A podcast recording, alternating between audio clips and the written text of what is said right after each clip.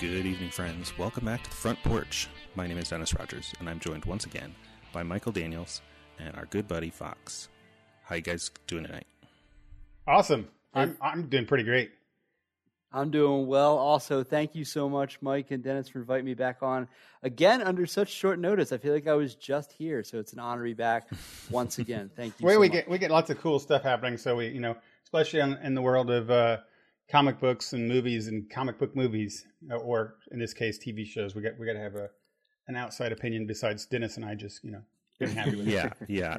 Especially, especially for me being such a uh, comic um, novice or neophyte. whatever word. Neophyte is the preferred term. I don't know. Sure, I don't know, yeah, man. I think you've been in it for at least ten years now. It's it's kind of difficult to not claim that anymore.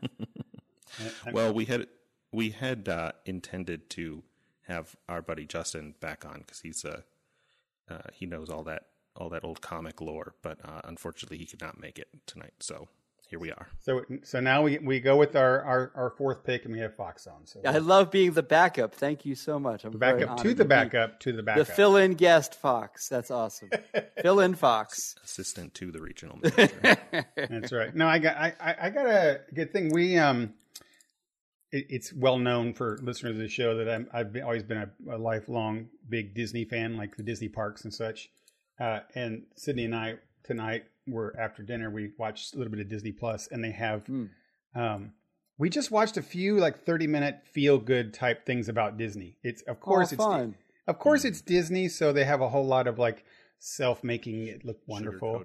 Yeah, you know, and, and also they want everything to look wonderful, so you go to see their parks and spend more money. But uh, Of course. being taking that cynicism out of it, it's really great for Disney fans. We we watched two things. We watched one um, about how they put the Disney Christmas together. Like if you go to the parks, it's a totally different park Oh, um, interesting. during the holidays, and it's absolutely amazing. And we just loved it. Um, another one we watched. Um, if anybody's been there in the last, I'd say five years, Disney does a, uh huge projection fireworks show on the castles at night. It's their big end Sure, yep. capper. Mhm. Um, it's Okay. the words only to say is magical. And they recorded it, and you can watch it on Disney Plus. For they had the one in Paris, and we watched that, um, and it was fantastic. So, long and short of it is that we wa- after right before this show, we watched some really happy, uplifting, uh, you know, endorphin filled shows to make me feel really good and positive. Which it does. That- it's amazing how they do that. That's lovely. If I can give a pitch, because I actually was talking to Dennis about this literally the other day, and you've probably seen it, Mike. The uh, it was one of the premiere shows on Disney Plus. So I don't know how many people saw it, but the Imagineering Project, which is essentially the making of the parks. And oh my goodness, was that fascinating! Isn't it Um, cool? Those are so neat. Um, I think if you're into art design, engineering, logistics, planning, urban planning, almost. I mean, I think there's so much Hmm. richness that that offered um, for any any sort of level of Disney fan. So again, I, I don't know how many people saw it because it was one of the first things that was on Disney Plus pre WandaVision, pre Mandalorian. Um, Yeah. But that is an excellent, excellent docu series. If anybody's interested, Disney has a lot of those. Go ahead, yeah, they're all excellent. No, I was I was I, I was just agreeing. I know um, I have only been to the original park in California, and that's been almost twenty years ago. But um, you know, being there as an adult with no kids, the sort of production and like not quite stage play, but like immersive. Oh, it absolutely is stage play. I, Yeah. I would I think it's a Um, great word for it.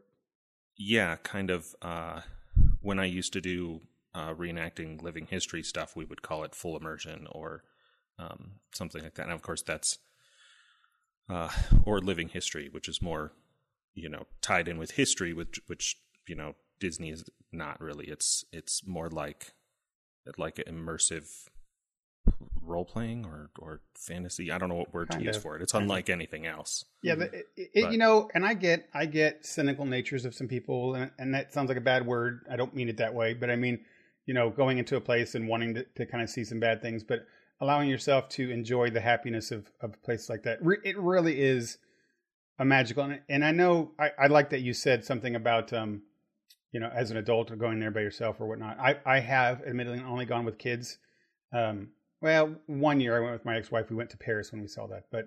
Um, I think honestly that you can go to that place and and still admire everything that they have. Like like what they're doing in this place. If not just going like like Fox said, the production of what they, what's happening here. You walk into a land and you're completely surrounded by something that's different than when you just go to a a Six Flags or Mm-hmm. a roller coaster Yeah. park. It's an, it's not even the same experience. So anyway, yeah, watch watch those shows and and Fox. That's a great little plug. There's several of those on on Disney Plus um, that you can watch and see the behind the scenes. Like for example, the Christmas things. A lot of it they do in one night. An entire massive massive area of of Florida they take and completely transform in one night by thousands and thousands of people. Um, and it's it's incredible. And as you watch it, Sydney and I were saying, you know, it has to be down where it's like teams of ten, right? You just get small teams, and your team is in charge of putting garlands down this road, right? and there's five thousand teams, right? So yeah. it's very it's very fun. It's it's very uplifting and fun. Uh, speaking of Disney Plus, moving over, um, obviously the big thing is WandaVision this week, right? I've heard of that.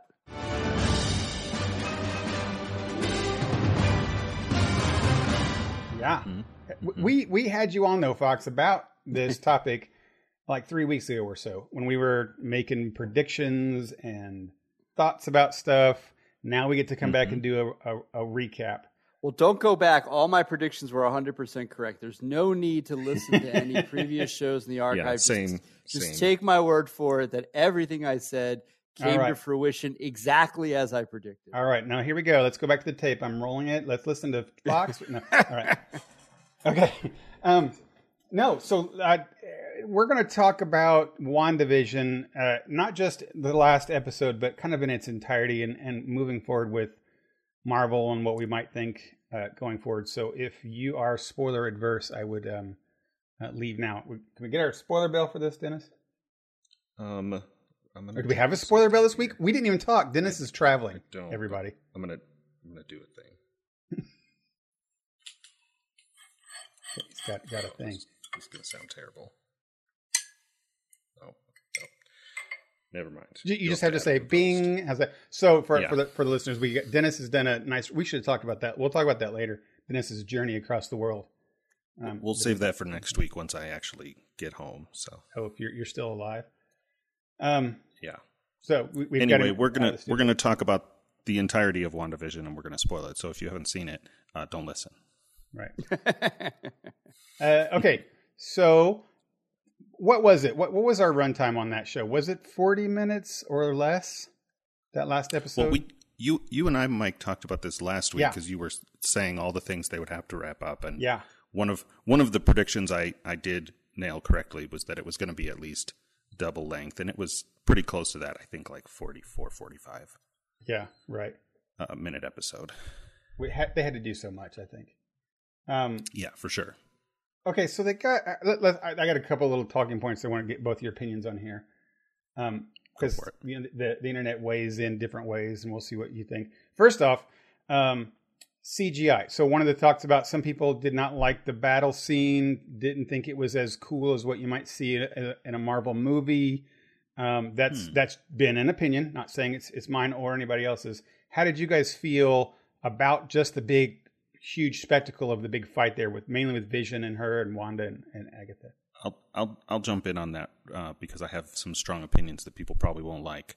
Um, okay, good. It We remi- like. It, that that comment reminds me of our conversation about Wonder Woman eighty four, Okay. and I don't know if I've said this um, on the show before, but I do a lot of my TV watching on an iPad, and I'm not, I don't get super excited by like 4K resolution and stuff like that because I'm very often on poor enough internet that I couldn't stream anything in 4K anyway. Okay. and a lot of times I uh, um, will have be watching something in the background, like while I'm on my computer or something. Uh, this past week, Fox recommended me to watch uh, The West Wing, Mhm. and there's so much dialogue in that show that I'm really just mostly listening to it.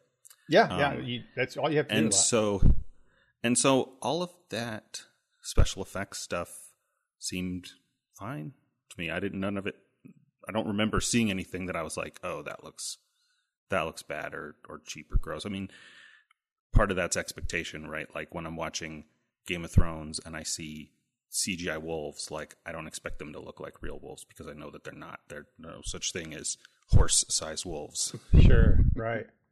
No, I, uh, yeah, that that's a that's a perspective issue, right? Is is not going in there for that kind of a big thing. Fox, what did you think? How did you feel? I know you've watched a lot of these. Yep. You've watched every one of these on the big screen. I You know, have. We've got a small screen Marvel production for Netflix, not Netflix, which I but- which I did watch on a big screen. So I am I am the opposite of uh, I'm Dennis, where I, I indulge in this type of material on the like a 4K resolution. Nice, nice sound oh yeah, you've got a projector and stuff. yeah, that and and you know I'm going to tell you, gentlemen, that one of the reasons why I love coming on the front porch is because I can say inflammatory things that I would never say on my own show. and because I would get in trouble for it. But as a guest, you can say what you want. It's Right, right. contract. Um, I think I think that if you saw those action sequences and your first takeaway was, oh, they were not up to snuff, or oh, they weren't Marvel quality, you're watching for the wrong reason at that point. If you are on episode nine of WandaVision and you don't understand that the reason you should be watching this show is for the excellent character development, the fun mystery play, whether it had a payoff or not, then you're you're hmm. watching for the wrong reasons. You you've missed the point of this whole exercise. It's to tell a narrative story, not to blow your socks off with explosions and missiles and spells and all those things. Did I think the action was fine? Yes. I, I mean, I don't know that I grade it one way or the other, but at that point in the show, I wanted to know what happened to these people. And so I find the criticism of the action sequences almost befuddling because I, I hate to use the phrase that we use in our group all the time, but I wanted to say, you're doing it wrong. So that was sort of my thinking as I watched those sequences. Mike D, what did you think? I, I agree. I think um, the, the here's a here's a fair statement to make. I think is that uh, it's different because we've seen these people do their superhero stuff in Fantastic Vision before. To coin a phrase, Mhm. we've seen Vision fight in Age of Ultron. We've seen the the awesome, amazing and stuff that they can do in Civil War. We've seen Wanda fight Thanos in in, in one of the most coolest you know action scenes ever done uh, and we've seen their power and their and their amazingness. So it's hard when you go and see this throughout an entire nine episodes and not see that full power. And now you have that opportunity. There's there's an opportunity here for comparison that I think people are doing. Um, I actually, but I I personally agree with what you're saying, Fox. I think that seems to me as an icing. Like it, it- the Yeah. episode nine was a was a cool thing that we got to see them. They went ahead. I told I was talking to somebody about it. I said they did it. They didn't shy away from making Vision have an air to air fight. Right? They could have kept it on the ground where they're just punching each other. Oh, it's, yeah, interesting. Yeah, it didn't even occur to me. Yeah, It- it's it's absolutely right. very it's very difficult to not look at wire work wire work in in movies or anything these days. You know, right. they're being pulled around by their hips instead of their their normal what you might think. Um, and this one did they didn't they didn't shy away from it. I guess you know they they they made them all fly. They all had big flying stuff because that's what they do. Um, Mhm. And I think they took the risk, and I was fine for it. So I felt good that they let me see some of that, um, and they give me a whole episode for it. They didn't do it for the entire nine episodes, really, not really big. Um, No. And and that's that's why. Like they wanted to tell the story that you were just talking about, Fox. They wanted to tell the story, do a narrative, and then they're like, okay, but we'll give you an episode here because that they are superheroes and we've seen them do these things. So Yeah, agreed. yeah. Uh, now that Yeah, that's cool. How about moving on here? Um, let's talk about some of the consequences and things that had happened from this one. Um, first off, I get a little bit comic book nerdy here. The Vision, the White Vision coming in, I talked about last week, is um, a, a comic book staple that's happened. It, this thing about him being remade by the government was a storyline within the comic books hmm uh, him being a an automaton with no emotions, completely rebooted, is an, again another storyline Mhm. from the comic books. Uh, so they did that pretty good justice, even though they don't have to, or they're not beholden to anything with the comics. It, it is kind of a, a character point for the for the character, and they did bring it to us in here. How do you feel Vision is going to be in the MCU going forward? Are they going to flat out allow Paul Bettany to keep playing the character and coming back in the future? Do you think, and, and Vision is back, or do you think maybe not? Well, Dennis, what do you think?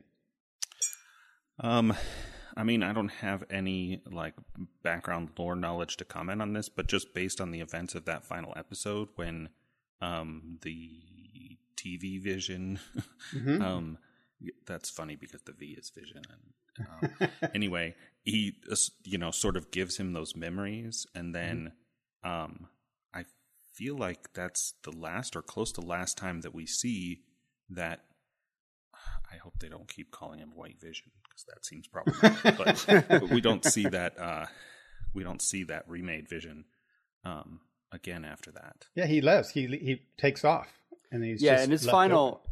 and his final word the the the W Vision his final statement is I am Vision, as if he had come to some realization that he was being manipulated and TV Vision had given him some sort of sentient freedom. So um, I'll be quick. I think this, you know, I don't know that there's any real um, definitive time that Bettany's vision comes back, but will he come back at some point? Yes. I mean, I just, I mean, I don't know when it'll happen, and I don't think it'll be in any major capacity. But you know, if you if you told me that Bettany was going to show up for the final showdown in Doctor Strange: Multiverse of Madness, would I think that was crazy? No. Yeah, I, I think. yeah, I mean, you don't yeah. you don't go to the all the trouble of making this whole storyline of of Sword or whoever making a new body uh, for that AI and all of that to to not have that character. Well, what's what's an interesting thing, which which brings me into this next point here, is that this isn't a television series. This is something that we would normally see in a television series, where you're like, "Ooh, next season, what are they going to do with what they've spun off with us?" There is no more. This is this is a series finale, right? What happened here, and the the strings that were left open, which there are several, are not going to be resolved by WandaVision season two how do you guys feel about that? That's that's I know that seems like a very MCU thing that we're used to, but this is again not a movie. This is a television series. Now they're kind of expecting us to go watch movies to get the end of our stuff. I love that as a sidebar. How do you guys feel about that? I love it. I think it's genius. I think it just expands their world of content. And I mean, we saw today that Disney Plus is is thought to have now had over a hundred million subscribers, and that's a really fast time frame to hit that number. And most of it can be attributed to the one-two punch of Mandalorian and WandaVision, which Mhm. became must-watch television. You know, when was the last time? you sort of sat down with your family and said, "It's Friday or it's any day of the week. We got to watch X." Um, I there's think it's something Game of Thrones, probably. y- y- probably right. Um, and they did it on a Friday evening. So I guess my thought is that they know they have people hooked. You're going to come back for the content. And what I love about WandaVision in particular is that it got people who aren't really interested in the MCU to start watching. I had so many people um, ask me, Hey, I want to get into WandaVision, or I have started WandaVision because somebody told me to watch it and they're not comic book fans. You know, what other movies do I need to watch in order to get up to speed or give me backstory? And I can give that list later if necessary. But but Mhm. what I think what I think is great is that it's the return of episodic TV in an age where we get um, you know, used to getting things dumped all at once. Stranger Things is a good example of that. When that comes out, you Mhm. just get Mhm. the entire thing so you can binge it. So so I kind of love this idea that Marvel is expecting us to to to go along for the ride with certain properties and certain stories that take a little bit longer, that require a little bit more patience and time. So I have no issue with it whatsoever. You, know what's fantastic? I, I think to point out here is that is that these are what at one time would be con- considered uh, Hollywood actors, big screen actors, right? Hmm. That don't do small screen things. But you, you know what I mean? Before there was this clear separation that if you go down to TV, you're you're not quite making it in the big screen anymore.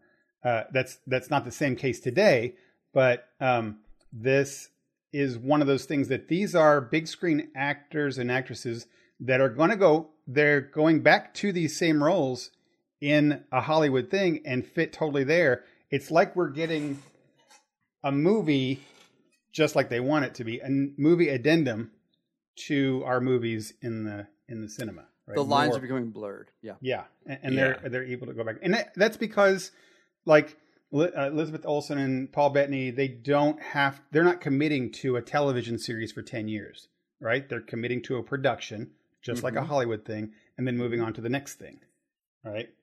And they're able to do that. Okay, uh, moving forward a little bit, let's talk about still what we said the vision there, um, which I want to make a real comment on the vision. Paul Bettany, I never would ever would have guessed that when Jarvis came online back in Iron Man 1 that he would be to where he is now and that I would have seriously been as choked up as I was at the end of this just like I was when it happened to him in Endgame. Like Hmm. it was you know it's coming. It's terrible. It's sad, but it's it's great. And um good job for good acting. Really love that character. Okay. What about Scarlet Witch? She's got the Darkhold in the, the, the tag. I'm assuming both of you watch the tag. hmm She's I got did. the It plural. ta- tags. Uh, she's got the dark Darkhold. Again, there's not a, there's not a Wanda Vision season two, so we have no idea why they would ever even show this unless they want us to watch other movies. This is a Doctor Strange lead-in. Is that what we're talking? Yes. I I assume that because I know that the movie is coming out. I don't know that the show gave me that indication. It did not. I didn't think so.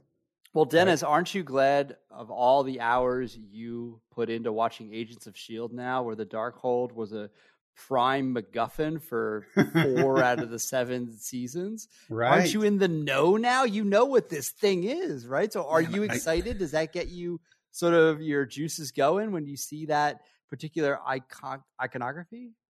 You know, I had forgotten about that that until it was on there. it. But now now that you say it, I can hear Fitz saying it and and them dealing with that that book. Okay, yeah, I, It- I that, that's, totally. that's funny. I'm glad Fox you brought that up because that's true. Dennis does have an insider baseball comic book thing that not a lot of I, people do. I watched. He's our I watched Darkhold that expert, whole ladies and series. gentlemen. So I'm I watched just- that whole series and I I remember almost none of it.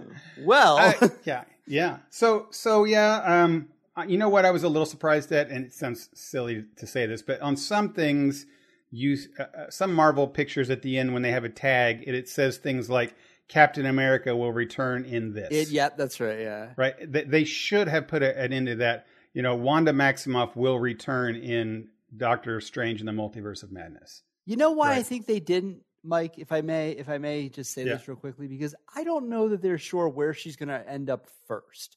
And by that I Oh. mean they have Spider-Man No Way Home coming. You know, Yeah. that's not what I meant to say because there's Homecoming and No Way Homecoming, but Yeah. No Way Home, the movie is coming. Um, yeah, Mhm. and so I wonder if they were like, well, we want to leave it open to the possibility that she could show up there. Um, I know that's a minor point, but like uh, that was my only thinking when I saw that as well. that's. I gotta say this this whole thing with Wanda is bigger than I. I mean, we all, we've known for a long time that WandaVision's coming, but it never ever felt to me like it was a core part of what MCU was going to be in the next phase. It felt And like an extra thing, and now I'm not so sure. Right? Oh, Um, yeah. I mean, I think she's going to be huge. Yeah, that's it's just it's just so it, thrilling is the best word because it's it's good things that happen that's not expected, right? Well, Uh, well, on that note, I mean, not to bury the lead, but we haven't really said the Yeah. answer to this obvious question. I would like to hear from both of you about. Um, were you satisfied? You know, there's so much hype, there's so much conversation about this. I mean, you've dedicated several shows to this Mm. particular product. We've gotten through it all.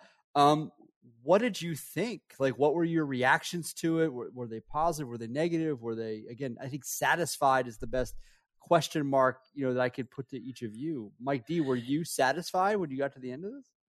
Oh yeah, I mean, pers- personally, I was. I, I enjoyed the ride. I do agree that I felt the first three episodes were a little slow. I did do a, a little bit of reading from interviews from the directors and such about and the showrunners why they released things as they did. I know you, Fox, got to watch as the press got to watch like three at the beginning right together, and that's how they that's how they intended it to be released Mm-hmm. and there was some very technical things with COVID and some some planning and timing and the way they, it was really just a timing thing that they released two instead of three. Right. And they and in the the post interviews that they have with these people after the shows the series is done, they were like, "Yeah, people we got a little bit of criticism that it was slow at the beginning and they put a lot of slow stuff before we got to see things." He said, "You start to see things at the end of episode 3, and we really wanted you to get all of that kind of in one big uh, binge, and it just didn't play out that way, so it came off slower than we thought." And that's interesting because it um, it reminds me, or not even really reminds me, but it brings back our perennial conversation about like weekly episodic versus binge. Mhm. You know, the the sort of what we call the Netflix model or like Stranger Things, and you have this. It's really, it's really something new than uh, than a TV show or even a miniseries. Um, and the earliest I remember people talking about this kind of thing was The Wire, which I didn't watch all of, but I actually probably only watched like two or three episodes. But this idea of like a 10 hour movie just Yeah. broken up into episodes. but if you do something like that on a weekly release, when, you know, back when people were still uh, tied to network and cable TV, uh, um, you know, broadcast schedules, there were certain things you had to do in the storytelling. Like maybe you had to do recaps. Um, you know, you had to sort of retread some of the ground to make sure that the audience was always up to speed. Mhm. Where in something like Stranger Things, you don't have to do that because they know that, or they assume that everybody's going to watch it in a couple days. And so all that story is going to be fresh and you sort of absorb it differently. Um, in WandaVision, I appreciated that it kind of took its time and you get you get to enjoy it a little more, right? It's like not eating a whole carton of ice cream all at once. Um, you know, you you sort of you get a little bit and then you have that anticipation and then you come back next week and you get a little bit more. Um, but it's interesting to hear that that that they had intended those first three episodes, which are really the you know going through the decades, uh, 50s, 60s, 70s, um, before you get into um, uh, shoot, what's her name? Like Dar- Monica. Dar- Monica or Darcy. Yeah. Monica. Yeah. Yeah. Um, Yeah, yeah, that's that was just a you know, as any movie goer or fan will notice that pacing is a one of the biggest jobs that you can do in the business from the editor and the director mainly. Um, and it's probably at the forefront of their minds all the way from the beginning to the end is what what your pacing is. Um, Yeah, I mean it. It starts with the script, but all the Yeah. all the way down, like all of that has to be there. I think as far as as far as the show's conclusion, um, it was a little bit. I don't want to say disappointing, but it was kind of like whatever the ending of Lost was. This was the opposite. I Okay. I felt like the the last two episodes, aside from big fights and things, um, just spent a lot of time overtly answering all the questions that everybody had. They're true. not all of them, right? Because we don't know where the new Vision and um, and Wanda are going forward, or even um, Agatha for that re- for that matter. Yeah. But all of the like, what is this? How is it happening? Who is this person? And what is this? And how? Like, it all just gets answered in dialogue exposition between the characters, and that was kind of satisfying in an unsatisfying way, if that makes any kind of sense. That's fair. Yeah. Yeah, and, and I think that maybe if this had been one of those things that was a multiple season thing, that they may have stretched that out and let that breathe a little bit more. Um, but it, I get what you're saying. I, I, I can feel that too. That in the last two episodes, they were very much like, remember, guys, this is an an end. To, this is an end of series. We have to end this storyline of Westview and end it. And then, I mean, d- Right. don't get me wrong. I would much rather have this than the Lost ending. Sure. Right, Just so we're clear. Yeah, yeah, yeah. uh, so yeah, so cool overall. You know, good good feelings about it. I think uh, it's it is exciting. I think it gave everybody a lot of everything from from a lot of angles. And and honestly, I haven't read a lot of bad stuff. The things like pacing or whatever are generally small nitpicky things from most people that that are even preface it with, Mhm. "Hey, this is nitpicky and not a big deal." Um, so I, I loved it. I thought it was very heartfelt. The kids scene at the end. There was a lot of cheesy scenes. Like I was a little sad that they didn't that they put uh, the Quicksilver thing down kind of lamely. Um, Pretty with- quickly. yeah. yeah, with the, the, Uh, quickly. good Oh, groan, groan. Um, Dennis. Uh, with the boner thing, that was eh, whatever. And um, the kids which was is uh, sad. just so people realize is a growing pains joke. It's not a, a human male anatomy joke. Yes, right. I think a lot of people were like Yeah. confused, like, oh, all that for you know potty humor, and they're like, oh no, we really meant to do a growing pains joke. Oh well, Yeah, yeah. The, his, I think the growing pains character, his last name was Stabone or something. They called him Boner. right, yeah. Right. Yeah. The yeah. So that that was all fine and all good. I said I had a little bit of it. They, they did justice to the kids being kind of taken away. That was a very touching and wonderful feeling when they t- tucked the kids in goodnight, and it felt heartfelt and real. That was rough, man. that was rough. You know, when when they're walking home, even was oh, and they go. Th- yeah, that's the thing. Like, what was it? I mean, Marvel is seems to want to pull at your heartstrings and de- develop their characters more and more. So I can't give them anything but praise when Yeah. they do things like that. And I'm like, wow, I really care what happens to these people. I feel so sad for them. And, and they, you know what they did, Fox, is they, they, in those situations, I think that Marvel gives them the time that they need. Like when in Endgame, Agreed. when spoiler for Endgame, when uh, Iron Man dies at the end, they give you long, slow sequences afterwards to allow you the time to process what's happening It's a great as point. it's happening. It's right? And this point. one is the same thing too. You know it's happening. Agatha's been defeated. She's now the Scarlet Witch, and this is all coming to an end. They all know it, and all of a sudden, Vision kind of leads the way with like kind of accepting this is the way it is, being calm. The kids kind of all know it, and they get hold hands. And then you are given the time to walk down the street, seeing flashes of it happening with slow kind of music, walking with a touch scene. All this time, your heart's kind of breaking slowly, not all at once, so that when it's over, you don't have this any feeling of being cheated out of that moment, right? You you know it's coming, you know it has to happen, and the writers and the director gave us time to process it as it goes along, so that when it happens, you're like the Vision and the Scarlet Witch that you accept it as well and have that kind of closure. It's sad, but I, I don't know. I also felt that when it happened, the way it was paced, that it, it made me feel like kind of how Wanda's journey was. That Mhm. you have to accept that Vision and the kids and that whole world is going to end, and it has to be let go. And then when you see her there in modern times in this like hollowed out, you know, lot, that you feel that okay, it's time to move on. It's like empty foundation. Yeah.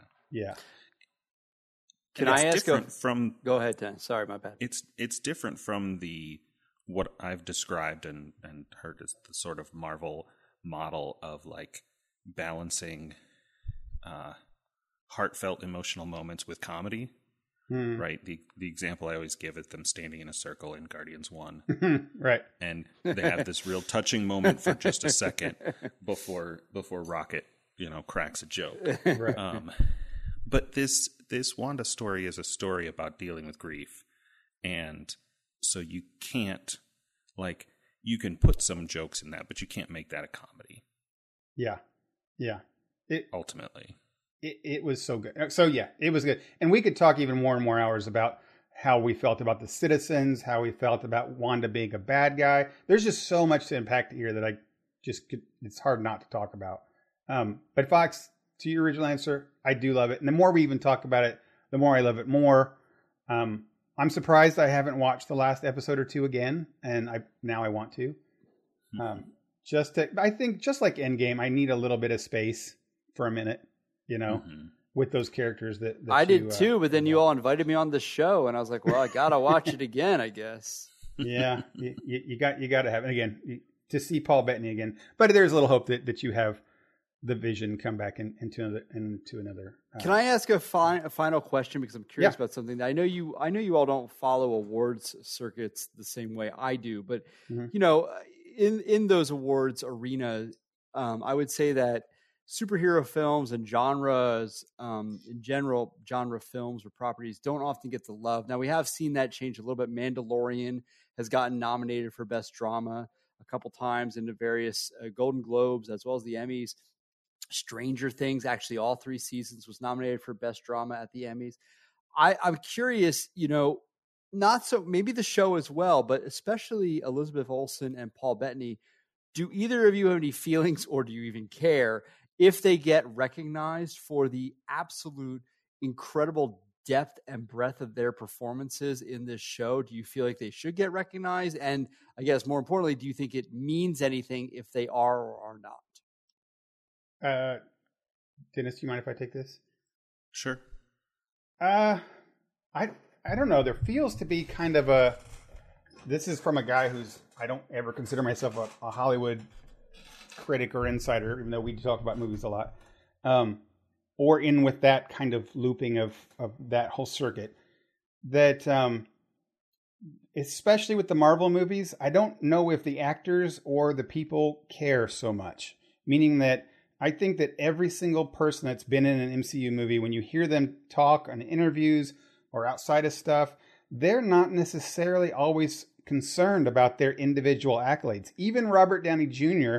doesn't talk about how good he was in the death scene, which he probably knows he is because he gets such love and attention from the billions and billions of fans that some other peer giving them, you know, an award, I don't know if would do any, you know, be even near as much as them breaking a billion dollars at the box office, right?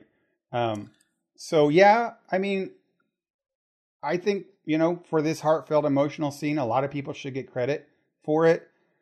But does it matter? I don't think it matters to anyone that makes the movie or the shows. And I actually have a lot to say that I don't know if the nominated for a Golden Globe award actor across the front of a screen matters anymore. I don't think that sells movies the way it used to you know that that Natalie Portman's in a thing does not guarantee that this movie is going to be good, mm-hmm. right? Mm-hmm. Dennis, any thoughts? I, am curious. I I tend to I tend to sort of generalize, and this is probably well, I, I said generalize, so it's inherently at least somewhat unfair. Um, that the the things that do very well uh, financially or or you know are very popular um, aren't the things that win awards. And in my mind, like the Marvel movies usually have already won an award, and that award is making a ton of money. Um, That's very true. Very it's, true. It's a little They're bit buying their awards, right? A little bit. I mean, it's very, it's very uh, true. That's generalized, very true. but I mean, it definitely, it definitely says something like when, um, you know, when The Office kept getting renewed, and then eventually um, started winning Emmys. You know, Steve Carell and and stuff like that. And we've definitely seen. Now, I I don't know that I've really seen Elizabeth Olsen or Paul Bettany in much of anything else, but this is the most like character acting we've seen them do in the MCU. Mm. I hmm. think. I mean, they've done some stuff, but always in movies with a lot of other things going on, even in Endgame and Infinity War. Um, and so, like, if there was ever a time to be nominated for, you know, acting Emmys or or Golden Globes, it would it would be this. Um, it is, I assume, still categorized as a TV show. Um, you know, I don't think I don't think anybody yet has like series and mini series separated out. Um, yeah, how is that, Fox? Really how is awards for that Nobody understands it anymore. Okay. Unfortunately, there used to be, you know, television drama as well as limited TV series or limited series made for television. Um, the the lines on those things have gotten so incredibly blurred; it's hard to determine. I mean, yeah. the, the best example is Watchmen, right? Because Watchmen they they said all along we're only doing one, so it's by definition limited, right? We're only doing mm-hmm. one season, mm-hmm. yet it wasn't put in the limited series category. So um, there's the jury's out on how that's going to be ruled, but uh, you know I don't know how this would be viewed. My I imagine if it was going to go in any category, be television drama, full stop. That that feels funny that, and I know we're getting really in the weeds with this, but that they would that a category is determined by the presentation that it's given, not the subject it's giving. So WandaVision is one story. right? If you just stitch them all together, it's one movie that's, as Dennis said earlier, 10 hours long or whatever it might be.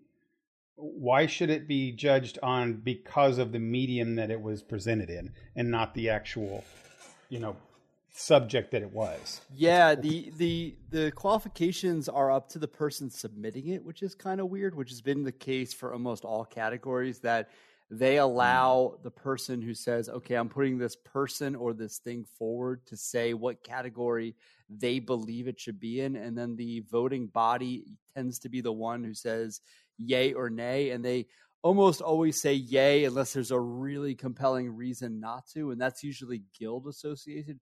You're right. We're getting into the weeds on this, but that's how Yeah. it usually comes down is there are guilds for almost all um, the major uh, call it the um, occupational categories. Yeah, so there's writing and acting and directing and cinematography, editing, et cetera, et cetera.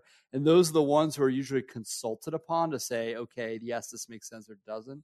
So again, like you could put WandaVision into a limited series category, but I'll be honest with you, the reason they don't do that um, is because of prestige. So Queen's Gambit is another one that is a really Mhm. good example of this. There are seven episodes of that, and they had no intention of making a second season. Again, I would call that limited, but it presented itself in all the best drama categories because that's the sexier headline. You know, Queen's Mhm. Gambit wins best Mhm. drama rather than Queen's Gambit wins best miniseries made, you know, or or Yeah. movie made for television. You see what I'm saying? That's really what it is. It's marketing. It's so it's so terrible. It's Ugh, I can't get into all- that thing. It's all Uh, marketing. Hey, okay, la- last bit question, easy, fun question for for Fox. Ha- Did you did you like the uh that they full on made her a superhero costume? You know, you know the the fan in me did. However, I will say, and I loved it the first time I saw it. The second time I saw it, it's funny you'd say that you'd ask that question, Mikey, because literally it was an hour ago when it's materializing. I was like, why is this happening exactly? Like, I don't like what exactly has caused her to decide to change her costume. She. Um, totally I- I did, to right? I hate to say that for, for the rest of the show, I actually understood the decisions that were being made about the aesthetics. Um, and, and, and as cool as it was, and I don't think I would undo it if I was in charge. I do have to say, when I watched it a second time and I knew it was going to happen, I was like, what is she doing exactly? Why is this relevant? Like, what, what is It's the, just a what is the, little- where's the function in that outfit? Um, so Just a little so- fan service that you don't mind the first time. Exactly, Dennis. That's exactly right. When you watch it in the moment, you're like, "Yeah, witch it up, baby," and then the second time, you're like, "That is so impractical." I, I I will s- I I agree. I would yeah, I, I couldn't get over my fanboyness of watching it. Like they did it. They actually did the the head guard. I can't believe they did this. Well, Um they did.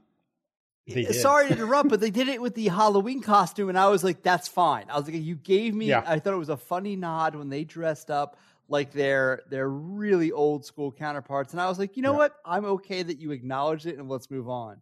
But yeah, Yeah, right. sorry. yeah, so it no, surprised she- me. she I'll got say that it surprised me.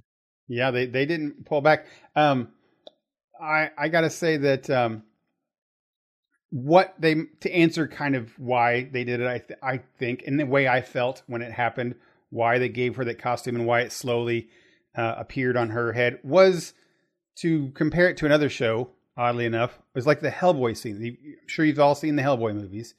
Um, Where he gets the horns. with the horns. Like there's a scene he, the whole time where he's not like a, a demon and he's not a thing, and then at one point he gives in to what he is, and his horns go all out, and there's a huge crown above his head, and he's full on like demon, right? And at that point you get that feeling. Not that it's a great movie, but that's a great scene where he's given himself fully into what he is. And that's kind of what I felt that was hap when it was happening. I thought, oh, she is now becoming the Scarlet Witch and fully enveloping her power, and that's why she's got that crown thing. Now, why she changed her clothes and such, I don't really know.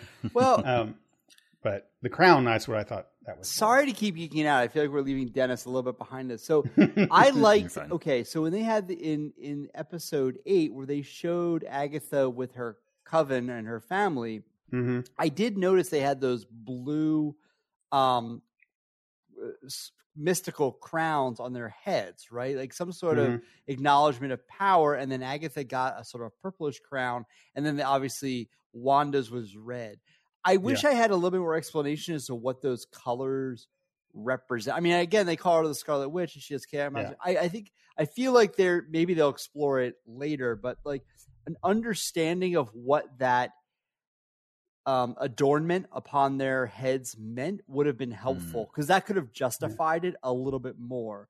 Because otherwise, we, may never get that. We may we never may- get we that. never will, but that yeah. could have used that for all the exposition that that Dennis commented upon. That was sort of I was like, why are you wearing that funny thing? Like, I wish I Yeah. had some rationale for that. That's all. we we, we, Well, we may I- not get that because we're just on another season. Go ahead. I Dan, think I could. I think I could take a stab at that. I Mhm. think one of them is a time witch, and one's a mind witch, and one's Okay. a reality witch. Got it. I get it. Pew, I pew, see where you're going pew. Right, right, right. Yeah, so it's it's good. And so WandaVision good. Next we have uh, Falcon and the Winter Soldier, which is coming out pretty uh, soon, I think. Right, like next month ish. Oh, you're you're. It's sooner than that, my friend. Uh, I- Really? wh- when does this get? When does this show get get aired? Or can we not? Can we not commit Dennis to that? no, As, it, as soon as Mike turns the file around, it'll be this. Monday. oh, here we go. it'll be, Sorry, it'll be this next Monday. Right. Probably by the next Friday. Uh, it comes Wow. out. Um, yeah. So it's. Uh, I'll give it Holy date. So cow. I. So I can't. I won't out. But in March. how long it takes? Yes, March um nineteenth. Oh yeah, so it'll be out not this weekend, but next. Well, now you've outed Dennis, so good on you. I was trying to avoid that. But. All right. Uh, wow. So that's cool. That's man. So this is. I mean, I know they can do that because of the the COVID nineteen and the pacing and stuff like that. But um, this is a way for for Marvel to get us back into the pace of things, right? So that they can put this out, put the next thing out. Loki Spider-Man is will be coming. So yeah, so you have Yeah. you have. I mean, they have basically put forth a schedule where there's only about two to three weeks in between um, the Marvel uh, Disney properties. The biggest gap we have is in May um, between Winter Soldier and Loki, and that is the idea. There is that that's when um, Black Widow will hit. Whether it'll be in theaters or Disney Plus or both remains to be seen, but that's what is being held as the Black Widow month. I, I think. I- okay, I don't yeah, remember this, but how many are any of these upcoming properties um, television or whatever? Loki is and Winter Soldier is Winter Soldier, Okay. and then there's What If is after that. right. Oh, that's right. That's right. Because you I- said yeah. that two, that two week whatever the window between, and I'm like, if they get into movies, that's a really fast movie release schedule. But yeah, if they're that also reinforces their their you know more weekly or maybe hybrid weekly uh, release schedule to kind of not drag it out, but like fill fill those gaps. That's in. exactly what they're doing, Dennis. I Yeah. mean, Winter Soldier will will do the same thing. Um, that's only six episodes, but they're a little longer in length. I believe. I think Mm. they're closer to an hour. Um, Sure. And so that'll be again, like as Mike D said, the six hour movie. Um, and I I think they're just going to do one at a time. I don't even think they'll do two to start. I think you'll just get Yeah. one a week, and they'll they'll they'll make. I mean, right now Marvel is on everybody's lips, right? There's going to be a little bit. Mhm. It's funny. There's a little bit of a respite. Does anyone else notice that Justice League just happens to be get dropped in the middle of the break? I am sure that is not by accident Yeah, right? I'm we are sure, right, We are right in that two week window between uh WandaVision and and, and Winter Soldier, and literally the day before Winter Soldier hits, you're going to get Justice League. That's I- I not will by accident say- on either side. Right. do you I- I, will say that I don't know if Wonder Woman did a lot of lot of service to the Justice League hype. I, I will say that I think a lot of people may have been like, "Oh yeah, let's let's try this uh, HBO Plus thing out or whatever it's called, HBO Max." I think uh, Yeah, with HBO Wonder Max. Woman, and then Wonder Woman was just okay at, at best. And then At now best. I don't sure if there's going to be a whole lot of people who are like, "Yeah, let's re up to HBO Max to watch Justice League." Oh, I think the Mike. I think the morbid curiosity about this thing is astronomical. I think people who didn't even like the the, the Justice League movie and aren't even interested in you know Superman and Batman just know this is a conversation piece. I think it's some one of those things because of its cultural phenomenon status. you know, it got willed into existence by fans. I think everyone knows it's the thing that people are going to be talking about. So I think a lot of people are at least going to attempt to watch it. Now, whether or not to get through all four hours remains to be seen. Mm. But it's the Yeah. thing you kind of need to watch to be in the know to have that cultural conversation the next day. So I think a lot of people are going to watch it. The, I'm gonna I'm gonna kind of offend here, Dennis, in a second. Um, do you think this could be just a Serenity thing, though? That you know everyone was that had that who had a voice with a microphone and was a fan was talking about the Serenity movie and how it's going to be amazing and everyone has to watch it because you know Firefly was so great and here's its chance. And then Serenity came out, and while it was fine for fans and whatever the people who wanted it, it also wasn't still a box office smash. It wasn't something that everyone saw like the fans wanted it to be. I feel that Justice League may be that way. That I think even people like me, who's a hardcore comic book fan, will watch it if I get the time. And I mean- if Fox comes back to me and says, "Oh, it's actually really good," then I might go watch it. Spoiler, I mean, you're it's talking about a complete a complete opposite group, right? The Serenity fans are not the people who want Zack Snyder's Justice League. Those those fans actually like Joss Whedon. yeah, but, th- but those ah, I get it. they- ah, I get that- what you're that's- saying. That's yeah. a that's a that's All right, that was bad taste on my part. no, I, I, I think the people that, that want this, that are clamoring for it, are Zack Snyder fans, right? Oh yeah, abs- absolutely. But I think I think there's probably some truth to what to what Fox is saying that a lot of people like. I don't really, you know, I mean, since Batman vs Superman, like I have very little interest in um, Zack Snyder's vision for a Superman story.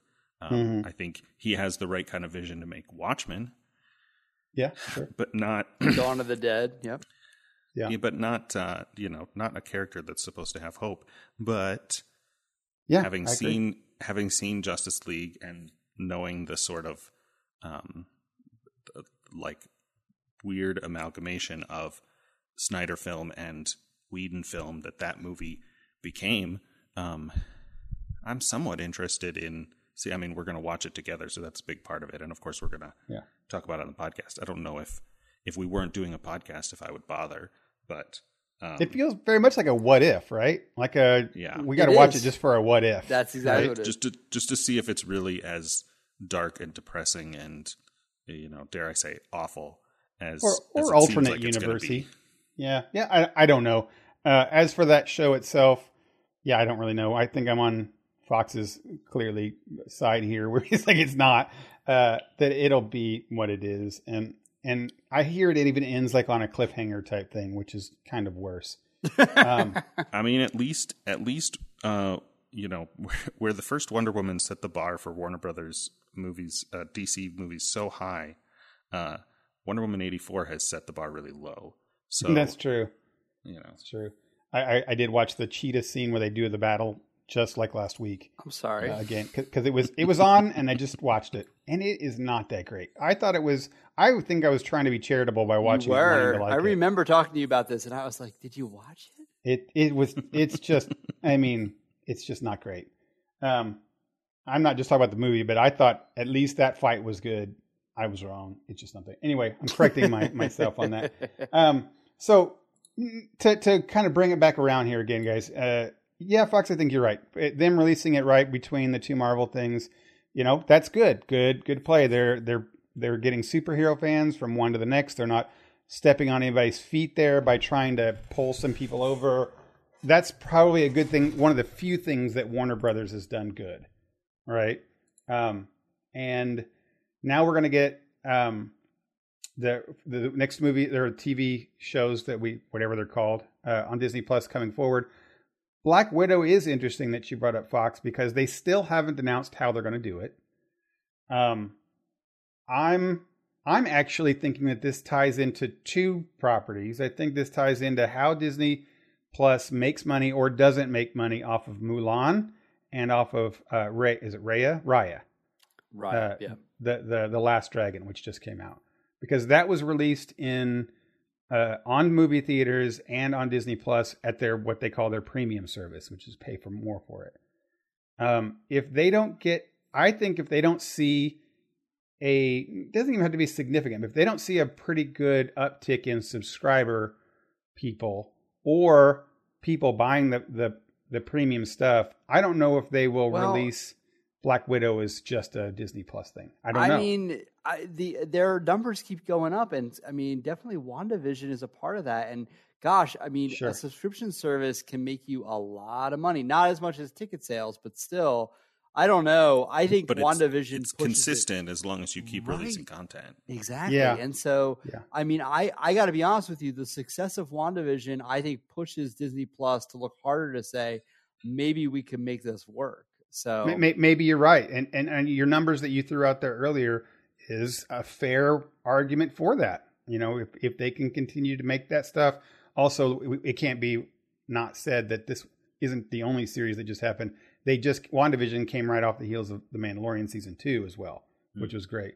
So Disney is doing what I've always said that other streaming services need to do is be consistent with their pacing and timing of releases and not dump uh, a Stranger Things out, not have anything good on Netflix for two years, and then do another Stranger Things. You know, you I think that you need to have a coordinated plan with your release schedule of stuff.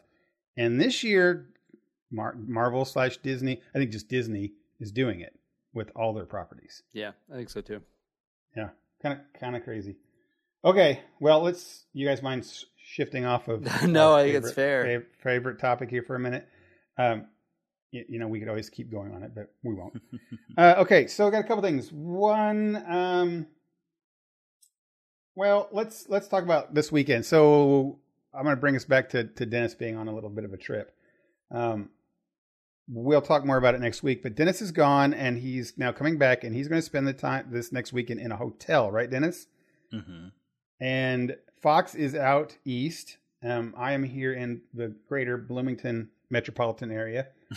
and we are all going to meet this weekend for a uh, virtual uh, game weekend uh, from Chicago to the to DC to here. Are you guys excited about playing some new some new games, or are we just going to make retreading some old games this weekend? A little bit of both. Some Dennis? some old games on new platforms. New, how, how do you mean by that? What? Give me an example. Uh, Fox maybe knows more about this than I do, but Asmodee um, Digital, that is part of or owns Fantasy Flight. I don't, I don't know the details of that. You got it right. Yeah, Asmodee is the is the big. uh, Almost everyone here has played an Asmodee um, uh, game. Probably who's listening to this game. podcast, but you may not know it was an Asmodee property. But yes, Fantasy Flight, Z Man, Plaid Hat, they're all owned by Asmodee.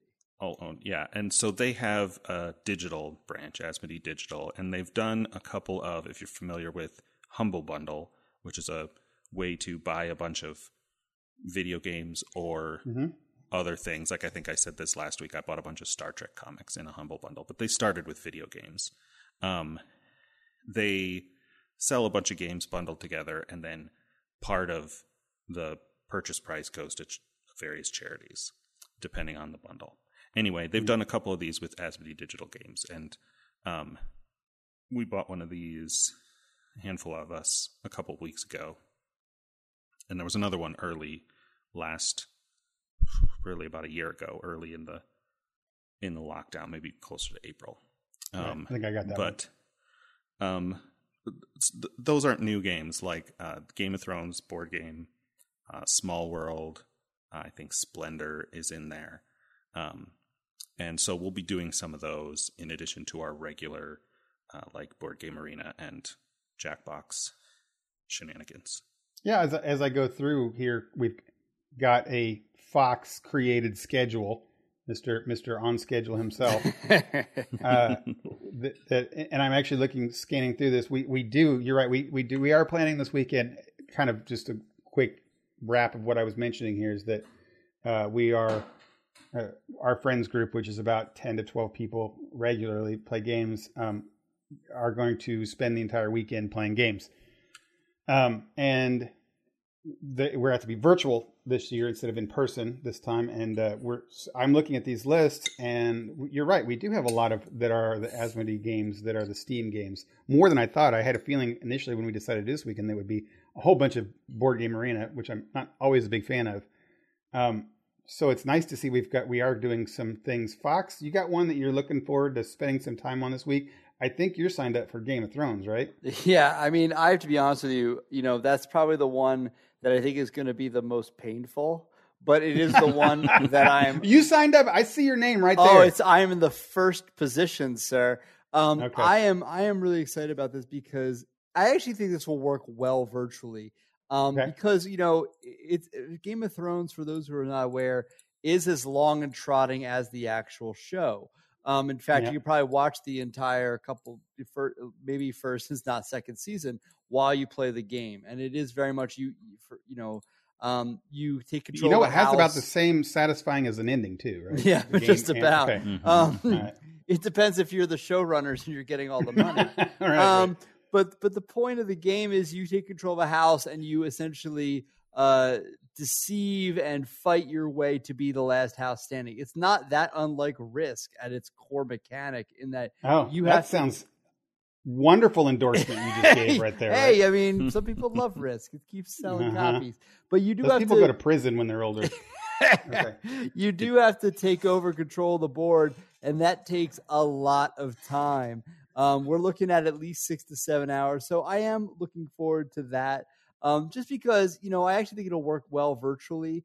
People can jump in and out of the virtual game. You can feel a little bit more free to leave the table, walk around your house, get a snack, maybe jump into another game of on Board Game Arena where it's quick turn.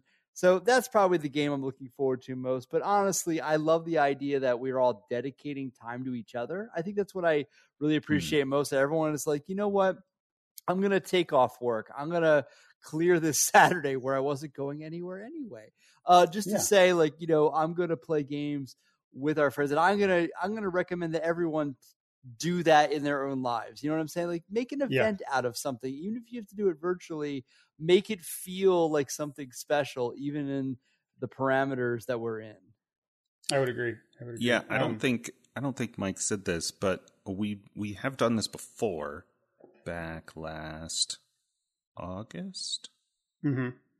We it was the that, same. It was the same weekend as um as Gen Con did their virtual uh, Right. uh, event, and um, yeah, and I went. I still had my house at the time that has uh, cable internet, and so I just went over there and um, you know slept on an air mattress and stuff because it didn't have any furniture. Um, Mhm. But uh, Yeah, Yeah. the the the uh, I actually, and I do not want to spend any more time on the Game of Thrones topic, but I will say, Dennis, I was surprised to see that your name was on there because I remember uh, you did you playing the the in person one last time we played, and you struggled with uh, what was what's the polite way uh, being polite the whole time, or not being Hmm. frustrated the whole time that you're signing back up for round two of that.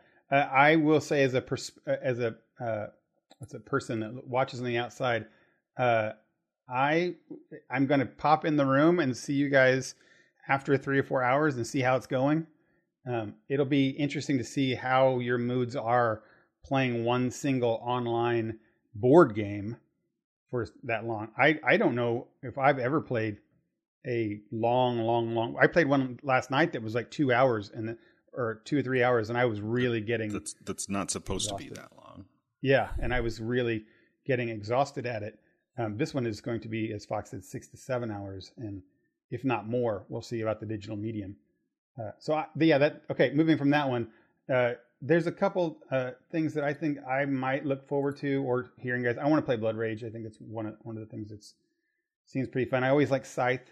Um, I can't think of anything on the schedule that I haven't played, which is an interesting thing. We're playing a lot of things that we like instead of you know when you play. I think when you play in person, you can always pull out a new game and teach.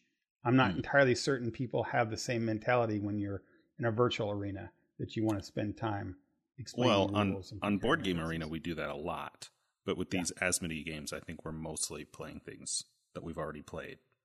Yeah. Uh, Fox, what what's a what's a game virtually that you've played in the last month or so, um, that you've really really kind of pull, glab, uh, was it grabbed onto that you really Enjoyed. Yeah, I'll give I'll give two. Um, Board Game Arena just it's not out for distribution yet, but a game called Automobiles, which I really appreciate. It is a essentially a deck building racing game. The deck is Hmm. a cube mentality where you pull cubes from your bag, and those cubes represent the spaces on the board you can advance your car on. Um, they also have some special abilities and things like that. So that's one I really, really, really love. Um, the other one I'll, I'll talk about is Quetzal, which is a Hmm. um, worker placement set collection game. And the idea here is that on every turn or every round, everyone has the same number of meeples, but depending on how those meeples are rolled, and yes, I said you roll your meeples, depending on how they land, it determines where you get to place them on the board. And so you are hmm. essentially playing the game where you are deciding what artifacts to collect. And again, if you have a set of artifacts, you can get more money if you sell them. But there are some spaces that are exclusive, which means the first person who goes there gets to claim it. There are others that are auctioned. So, how many meeples are you willing to sacrifice in order to claim that spot over your opponents? Uh, we played. I've played that both in person and on Board Game Arena, and I think it's a really, really fun game to get into, and it can be as complex as you decide to make it. So some people are just going to play the game and just kind of be like, "Oh, I roll my meeples. I'll see where I can put them." Other people can really look at their opponents and figure out um, deductively, okay, I, I can optimize my income if I do this because they can't bump me. Uh, they don't have the Mm. the resources to do that. So uh, those are my two games that I would I would put out there that I've been playing a lot of. They were both really fun. Uh, co- Is- comments on. Co- oh, is- go ahead. Is that meeple rolling thing kind of like the old game um, with the pigs? Pass the pigs. It's called. Uh, a little bit, yeah. I mean, depending on how your pig is rolled, you got points. It's the same basic idea. If your your meeple is rolled one way or another, there's definitely benefits. So yes, How, thank how- you. that was my question. How the heck do you roll something that's a rectangle? Uh, well, the okay, so the physical version of of Quetzal, um, the meeples are a little thicker, and so imagine a meeple, right? So Okay. there are two flat sides. Let's call them that. Yeah. One side is colored white, one side is colored black, at least in the Quetzal Okay. version. And then you roll it so it's white or black. And then if you roll it on its side, that meaning it's on it, I mean, call it the edge between the two flat sides Yeah. um, then it's Mhm. wild. If you roll it and it's actually standing up, like you happen to roll it and it's on its legs when it's it's Mhm. done uh, positioning itself, then it's a wild and you get a coin. So that's how it works. Weird. It's essentially a D6 if you really stop and think about it. But um, for all intents and Like, I, guess, purposes, I guess my confusion comes because I'm not now. I want to go in the living room and find a meeple somewhere and trying to roll it. Yeah, I think these It- are it- a it little bit doesn't seem to special. roll, like I think right? these, yeah. I mean, if you were to roll what I would call a standard wooden meeple, I don't know that you'd end up with the, the same results as these Quetzal meeples that look like a meeple but are Yeah, they would slightly probably almost never land on an edge. Yeah. Yeah, these are would roll. thicker and are meant to be a little bit more like dice. Um, Oh, I get it. I can see that now. Okay, that makes sense. It's Uh, funny uh, that. yeah. Uh, go ahead. No, no, no. You you go ahead. Keep going. It's it's funny that one of your picks is automobiles, Fox, because that's Yeah. it's one that I would have named too, but it's also the game that we started last night and I think played for about three and a half hours. Oh, really? Yeah, that- how many? that- how many yeah. tracks did you play? We, We did did one track, five laps. And it took Yeah. you how long? Uh, too long. What's Two, what? three, Well, okay, hours. you It need was better so friends. long. we, we that that that was where I was going, to. Yeah, it was where I it was comment. late end of the night, and we're like, well, let's do one more game. And Pat said, you know, hey, let's let's do automobiles, but I want to do five laps.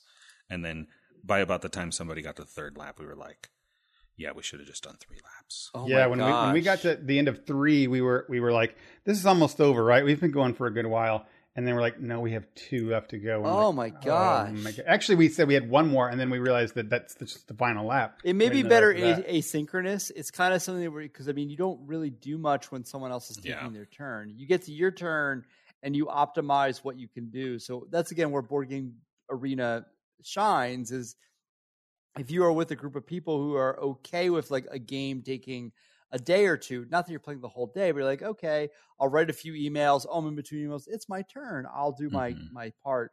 I think that's where it's a better game. Yeah, I almost started another one today for people because we do that. We have the they're most of the group, I think, except for Trotsky and a couple others who don't check it frequently enough for it to be uh, gratifying for everybody else. Um, have you know three to eight turn-based games going at any given time. the The stats on the site say that the game duration was 207 minutes, which is Ooh. almost three and a half hours. Whew. So, so what that's we had here. It, yeah. What's funny is that that's what I, I, I did want to kind of add to your to your comment about automobiles, um, because I had a mixed experience with it. Namely, that as soon as I started playing it and I went through, which was actually a unique and pretty good little tutorial at the beginning of that board game arena interface. Oh yeah, um, Mike had never played. I forgot about I'd, that. I'd never played it before, and and I so I got to run through this little tutorial thing, which I thought was pretty well done. Um, and uh, I I realized after that was done, as we were everyone else was playing, which is different than most tutor- how tutorials work, um, that I like this. I, I, mean, I like this way it works. I'm always a sucker for a deck builder, um, anyway, or an, I guess I should say an engine builder. Mm-hmm. Um, so it felt like okay, this is a this is a game I can get into, right? Um, but because it went on so long, I didn't want to play it again. Like I, I saw that on the list, I'm like, oh, that would be fun, but I do not want to sit there for so long playing such a long thing. Um, which, which again, coming from me is a is a a rare thing. But it just felt like that engine building has its limit. Like you can just you have to see the payoff to your engine at some point. And then we were just playing that automobiles thing, and by the third round, we had already bought all the dice we wanted. Now we're just spending two long rounds just going through the motions that we didn't want to do. Uh, so that's weird about automobiles. I kind of want to recommend it like you did, but then I maybe my experience wasn't the right. We we tweaked up the rules to make it unfun, but still had a good time. So yeah, right. right. It's a good That's game. I had no. I I will be honest. I was a part of game night last night, and I did not know that's what you. I saw everyone played a game last night for three hours. I didn't had no idea that was the one. So this wasn't a That's setup funny. or anything like that. I really didn't know. That's funny. Yeah, no. Uh, I, w- I w- did want to comment too. Last time you were on Fox, I had asked you about some board game, like physical board game recommendations, and I I have mm. bought um, Oh, my city. My city. my city. I did buy my city. Now, and sadly enough, we haven't we we played it, but didn't get to play the legacy part of it yet. Um, just kind of circumstances when the family has been together and things. We sure. haven't had a chance. But it's, it's believe it or not, still sitting on my dining room table. So that the very first opportunity we get to do it, we played. Um, uh, there's four of us. Kind of the way circumstances went out. Uh, my fiance and her daughter came over, and we were like, "We're going to play this," and they were all jazzed. And then Shelly was very tired that night and was like, I just can't be up for it. So the kids and I played the game without doing any of the legacy stuff, um, and really loved it. Like oh, we good. really, really, really loved it. Yeah, we we enjoyed from the all the both the girls, fourteen and ten, uh, and to myself that it went so quickly. Oh, it was good. very painless um, and enjoyable by everyone. There wasn't like real kind of PvP or anything you might nope, have in games. Nope um, and then we're excited about the legacy part of it. We, you know, it was sad that we couldn't open up a package of the stickers or whatever it is to see it. Our, our actually, we did open part. the first one. That's the we did open. Part. We did actually open the first one because it does say open up. We but we don't Yeah. place any. We didn't place any stickers for winning. Or I am so glad I did not cause you pain. I love that. That's my threshold. That's that's where we are with our friendship. Like Fox asked Yeah. me to do something or recommend something. It didn't cause me pain. So you know, good day. Good day. that's, that's the good. That's the yeah, low and, bar And I was, I was very, I, I'm very happy, and I would also recommend it too. I, I, I love. I'm glad you liked the it. I family thought game. you would.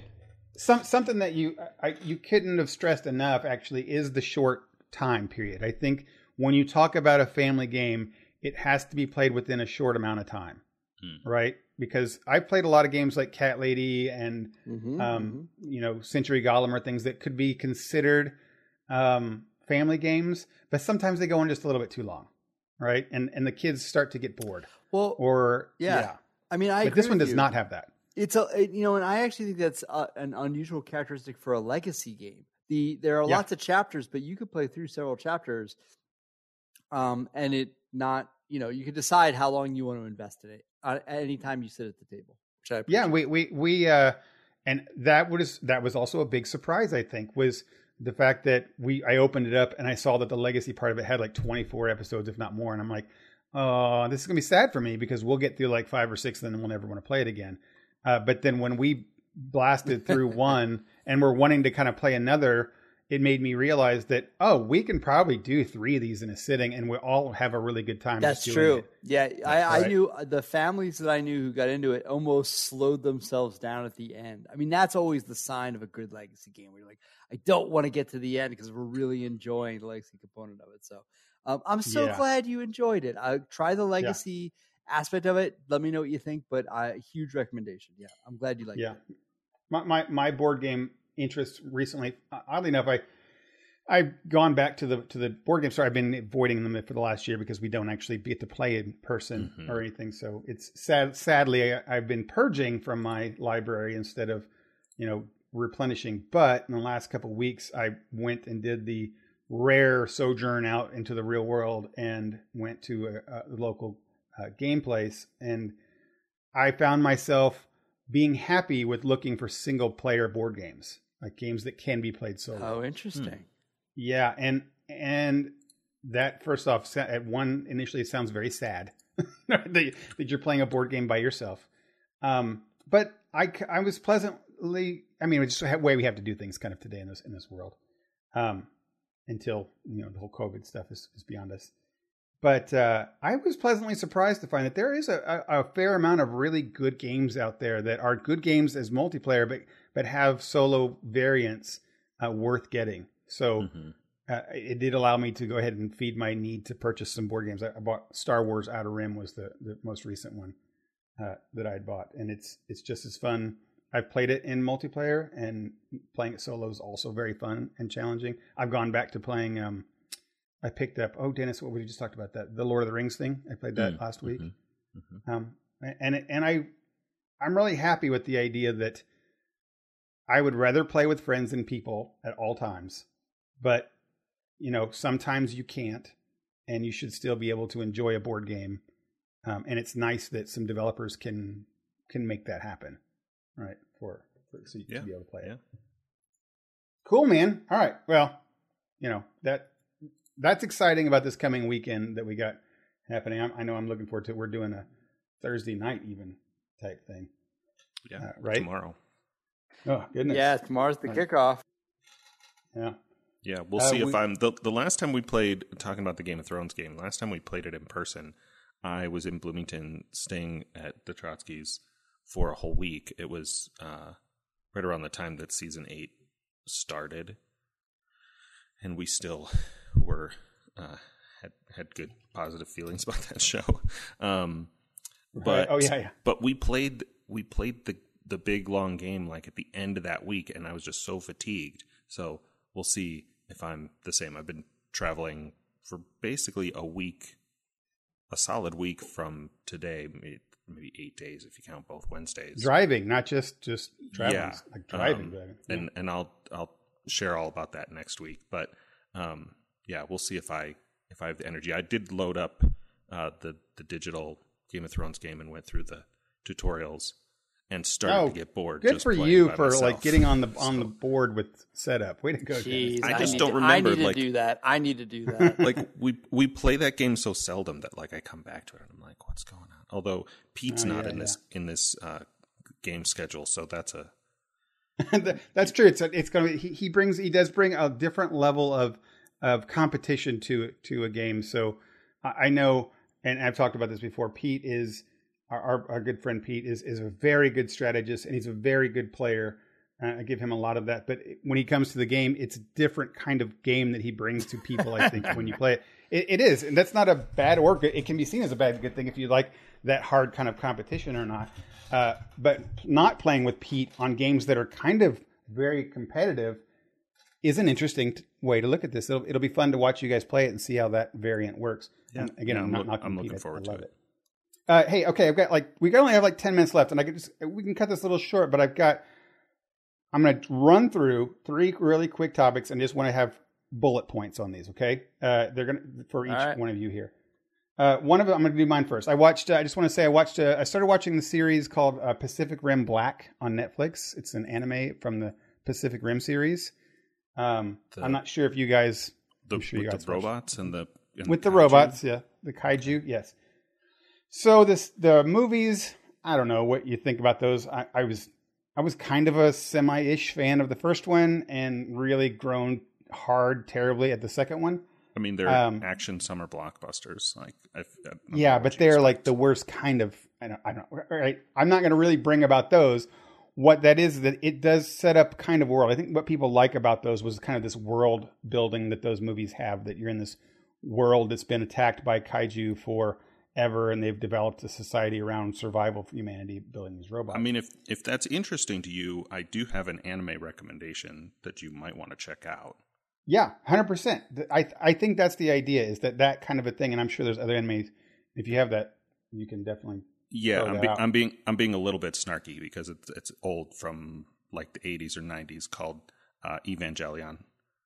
Um, Oh yeah, yeah, right. I'm I'm mispronouncing that, but um, Right. Yeah, it's it's I, I've heard the original like kaiju and and sort of mechs. They're mechs, but they're What- kind of biomechs. Well, uh, what I what I have to say about this real quick though is that I watched it. They're 30 minute episodes. There's eight of them, and I found that I watched them all within like two days. uh, I really enjoyed it. It's they were they were like heads and shoul head and shoulders above the the movies. Um, good story, um, good anime parts to it all around, um, but not the bad parts of anime, but a lot of the good parts of anime. I take Okay. that for whatever you might think of anime in general. Um, You said that's on Netflix. it's on Netflix. I really enjoyed it. I was surprised. The only thing I didn't like about it was that it was over. And that's Hmm. probably the best thing I think you can I say mean, about it, about a series. Yeah. Um, it had characters that you liked, that you cared about, that they didn't spend eight billion years talking about their life stories every episode for three hours. Um, Mhm. And because of the twenty to thirty minute uh, show limit time, everything had a great pace. And and when it was over, which it is a continuing series, not just a you know one and done, um, it made you feel like, oh, I, I want to continue with these character stories and continue on with this world and explore so much more. There's so much potential. I could see myself watching this more and more and more. Uh, okay, so that's that's mine. The other one I had was um, uh, Dennis. I wanted us to just quickly give uh, a five minute thoughts on the Last Kingdom. I know we talked about watching that last week. Hmm. Um, we watched one episode. Yep. Uh, sorry, Fox, to pull you out of them. I got one for you, Fox, coming out later. Um, what what'd you think? What, what's your what's your real quick three sentence review of whether you should or shouldn't watch this show? I mean, it gave me it gave me strong uh, Vikings vibe, the History Channel Mhm. show, but not quite as like. I feel like, and I don't know. I I sort of binged Vikings when I found it, and so I I remember it being very like compelling right from the start. Yeah, Um, yeah, this I agree. this one had a little more of a slow burn, but also the first episode covered so much time so much. it was like there's this and this and then a time jump and this and now we're here and maybe here's where the story's going to start but we needed this whole like hour long prologue Yeah, I agree. I think I think I come down to exactly what you just said. I I felt the Vikings vibe. I felt, um, and I just like you had very compelling excitedness about that first season of Vikings. It it's been a cult favorite since it's been on, um, Mhm. and uh, it, it struggled for me in the second season, which we've t- covered before. Uh, but this one, I watched the first episode, and just like you said, it felt like a I didn't know what it was doing, and then when it was over, it definitely felt like this is the prologue to the show, and I actually like the prologue. I, I liked where they were going. I liked that they gave me character setup instead of just starting. I actually kind of like the actor or actors or actresses that are in it so far Mhm. like the main character, were pretty good. The best thing I can say about this one is that it makes me want to watch another one. So uh, I didn't watch another one because we were just going to watch one, but I think I'm going to, con- at least on my own, keep watching this and seeing how it shakes out. From one episode, I definitely give it a thumbs up. Um, all right, Fox, here about this one for you. Last topic for the day. All right. Uh, we mentioned we mentioned it earlier. Um, Disney just released their big or one of their big annual uh, uh, cartoon animated movies, and that's uh, Ray of the Last and the Last Dragon. Mhm. You watched that, right? I did, yes. Ha- and did you watch that with your with your son? I did. Who is uh, what is he? Eight years old? Yes. I, like, I like the pause there for a moment. Well, That COVID good. times, you lose track of these things. You lose track of time. Uh, I, I did watch this with Sydney and Lola, so we got a 14 and a 10 year old in there. Uh. I watched it in the theater. I'm assuming you watched it on the. Did you watch on the Disney P- Premium thing Uh, or or streamer? uh, let's say streamer. I am. I'm. I'm lucky uh, enough that I got to watch it about a week early. Uh, not trying to brag, uh, but I got to see it a little bit before. Uh, and, and but you watched it at home, I guess, right? Yes, yes. Disney sent me a, a link to watch it early. Okay, so th- that's that's an interesting thing. We now we watched it, like I said, in the theater, which was you know us going back to the theater, which was kind of fun. Um, the, the, let's do a, a quick, real quick. Again, like I told Dennis, three sentence, one small paragraph of your thoughts. Whether you would uh, recommend families or individuals. What do you kind of Disney animated? Where do you rank it in there so far with just that initial experience? I recommend it to all families. Absolutely. I think if you're looking for something to engage audiences of all ages and let their imaginations run wild, let them have some fun with um, very wonderful humor, some rich characters, some excellent visuals, some absolutely fantastic voice acting. Um, you should definitely make time out of your schedule for family movie night and put Raya and the Last Dragon top of the list. So that's my that's my summary. of- Where where do you where do you rank it at? Let's put it in some. Uh, mean, Disney's. It's hard to rank Disney. well, yeah. So- What do you count as Disney? Um, you know, Disney anim- Let's put Disney animation and let's say not not actual So- hand animated. Where, so where we go like Frozen computer. Yeah, okay. like so that. I mean, in the, in the modern era, the movie I think it is closest to is Moana. Um, I would agree. Very well placed. you Yeah. have you have a central uh, female character who is trying to find her place in the world and dealing with some mystical forces. Um, you know, and some of them are encouraging and some of them are discouraging. I personally like Moana better. Moana is a Mhm. musical. This one is not, Mhm. and I am I have a Mhm. soft spot in my heart for the rock singing. Um, just in general. um so so but i think you know in terms of world building and letting the imagination run wild raya does a really nice job of engaging those parts of your senses so for people who are stuck home and can't get to the theater um, and are looking for something to to watch around a bowl of popcorn that everybody's hand is diving into and they don't even notice that someone else's hand is in it because they're glued to the screen with their eyes Raya is an excellent pick for any of those those nights. I agree. I, I I love your comparison to Moana, uh, and and also the way that you mentioned the musical because as you were saying that that's the that's the very first thing that hit me is that I think it stands right shoulder to shoulder with Moana, but it's an example of when you have good music that speaks to the soul, it just elevates it to its thing something else can't compete with. So that makes Moana better. But if let's say uh, Raya had had musical parts to it that was as equal as equally as good as Moana, it would be just as good as Moana. I mean, right? I think it's just yeah, no, I would Yeah. agree with that. I mean, I think the easy easy way to pitch this is that you know we're in we're in March and the and the whole calendar year is a little askew. But if Mhm. you ask me today, do I think the odds of Raya and the Last Dragon winning Best Animated Feature are high for the next Academy Awards, whenever they may be in 2022? The answer would be yes. I mean, there's a lot to love about this film, especially its representation. There are basically no white people in this cast, and that is appropriate given the cultural references they make. Yeah. In fact, the only white person that I can come up with is Alan Tudyk because he voices everything in a Disney film. I think he's contractually obligated to show up in every Disney property as a voice, and he voices a an armadillo, Tuk Tuk, um, ah, the little great. rolling character who makes no you know human noises. Um, Right. But but I really applaud this film because they they have a lot of fun with um, an alternative history to Asian culture. The the nations that are represented here are indicative of the uh, environments of modern day Asia to an extreme in in a purposeful way, which I really appreciated.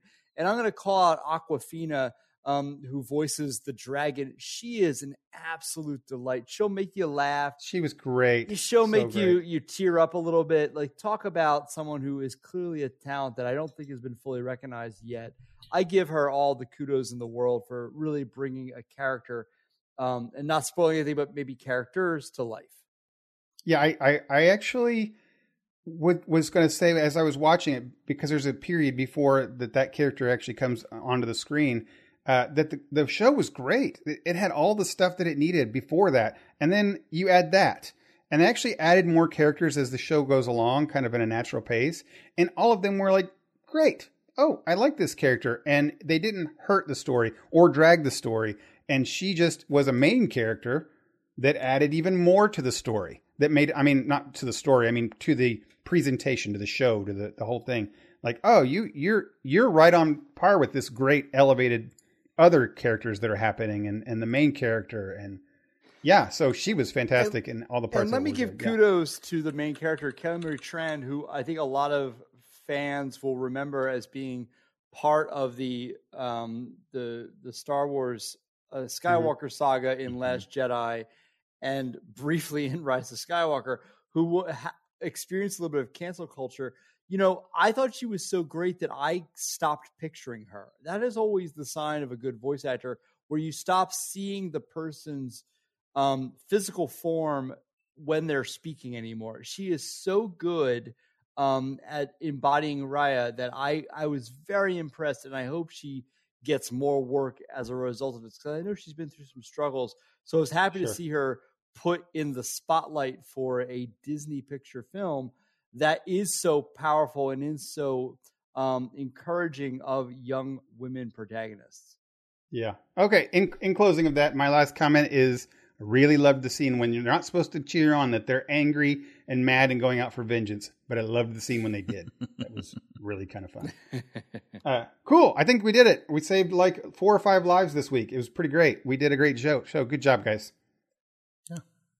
Yeah. Um, I did want to uh, briefly mention we had said last week we were going to watch um, the trial of Chi- the trial of the Chicago Seven, um, which we did watch, and we're not going to get into in in depth. But I think, um, at least for me, and maybe Mike, if you want to comment on it, you can. Um, I thought it was really good. If you're a fan of um, Sorkin's other work, um, like A Few Good Men or uh, maybe West Wing, although I just started West Wing, so I don't know if I'm qualified to comment on that.